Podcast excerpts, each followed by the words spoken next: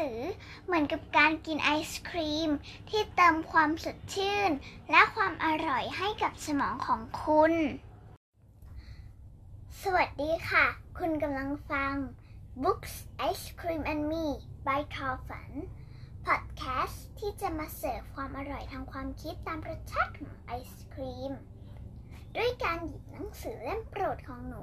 มาอ่านให้ทุกๆคนฟังเป็นประจำค่ะ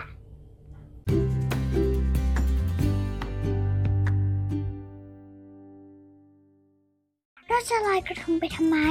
แล้วเอาอย่างอื่นมาทำกระทงได้ไหม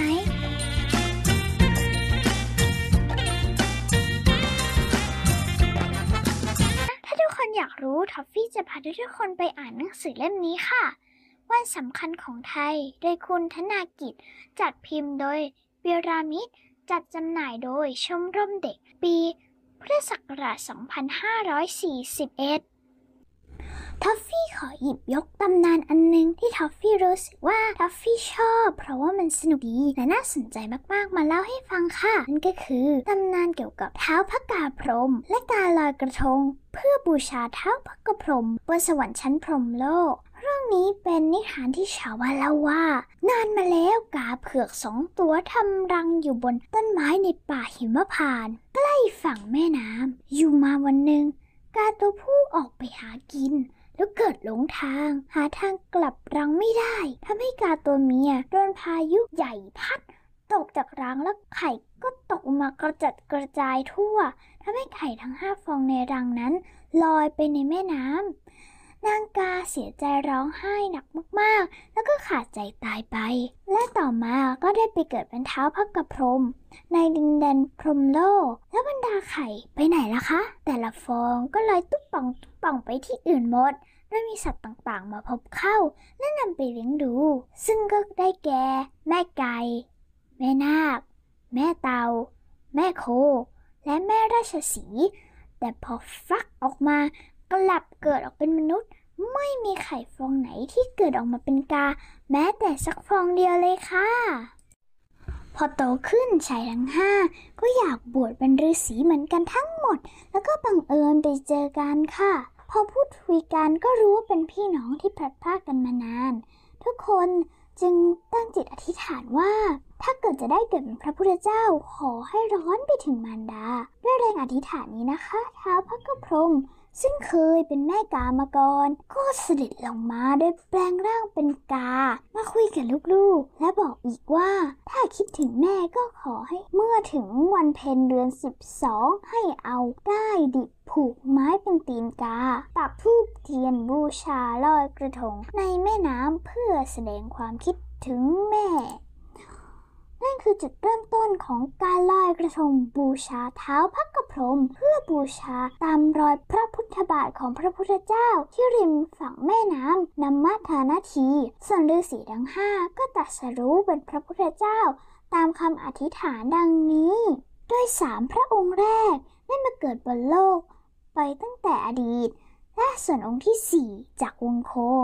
พระสัมมณโคดม ก็คือพระสัมมาสัมพุทธเจ้าที่เรารู้จักเองส่วนพระองค์ที่ห้าพระศรีอริยเมตไตรยยังไม่เกิดและจะมาเกิดในอนาอนาคตข้างหน้าค่ะ เป็นยังไงคะ สนุกสมกับที่ทอฟฟี่บอกไว้ จริง ๆ ใช่ไหมคะ พอเรารู้ตำนานมาแล้ว สงสัยต่อไปอีกค่ะ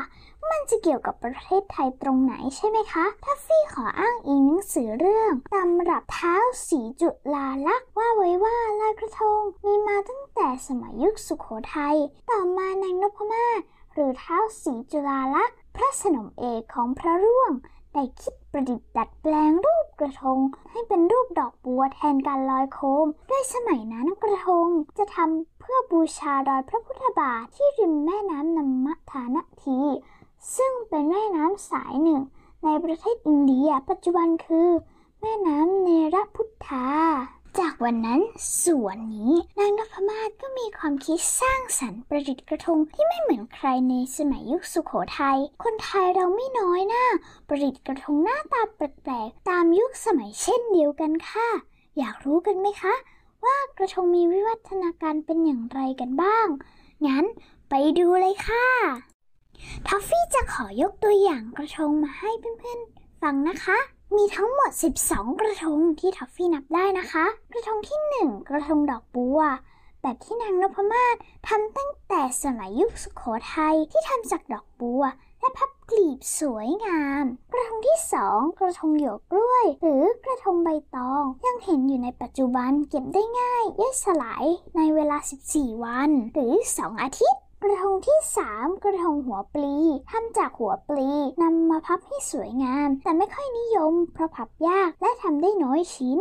กระทงที่ 4 กระทงสายจากจังหวัดตากทำจากกะลา และหล่อเทียนไว้ข้างใน ตรงกลาง ย่อยสลายใน 14ถึง30 วัน กระทงที่ 5 กระทงกระดาษทำจากกระดาษสีต่างๆทำได้ง่ายย่อยสลายใน 2-5 เดือน กระทงโฟมทำจากโฟม และกระดาษย่น หาง่ายราคาถูก แต่เพื่อนๆรู้ไหมคะ ย่อยสลายได้นานมากๆเลยนะคะ กว่าจะย่อยได้ใช้เวลา 50 ปีค่ะ กระทงที่ 7 กระทงขนมปัง จากแนวคิดที่ช่วยกันรักษาสิ่งแวดล้อม เพราะย่อยสลายใน 3 วัน และปลาก็กินได้ กระทงที่ 8 กระทงกล้วยไอติม ต่อยอดมาจากกระทงขนมปัง และอยากช่วยลดมลพิษ มีสีสันสวยงามย่อยสลายง่าย ภายใน 3 วัน แต่ราคาแพงกว่า กระทงที่ 9 กระทงแป้งมันสำปะหลัง ใช้แป้งมันสำปะหลังมาละลายน้ำผสมสี ปั่นเป็นรูปร่างต่าง ๆ ตามที่ต้องการ ใช้เวลาย่อยสลายเร็วมาก ภายใน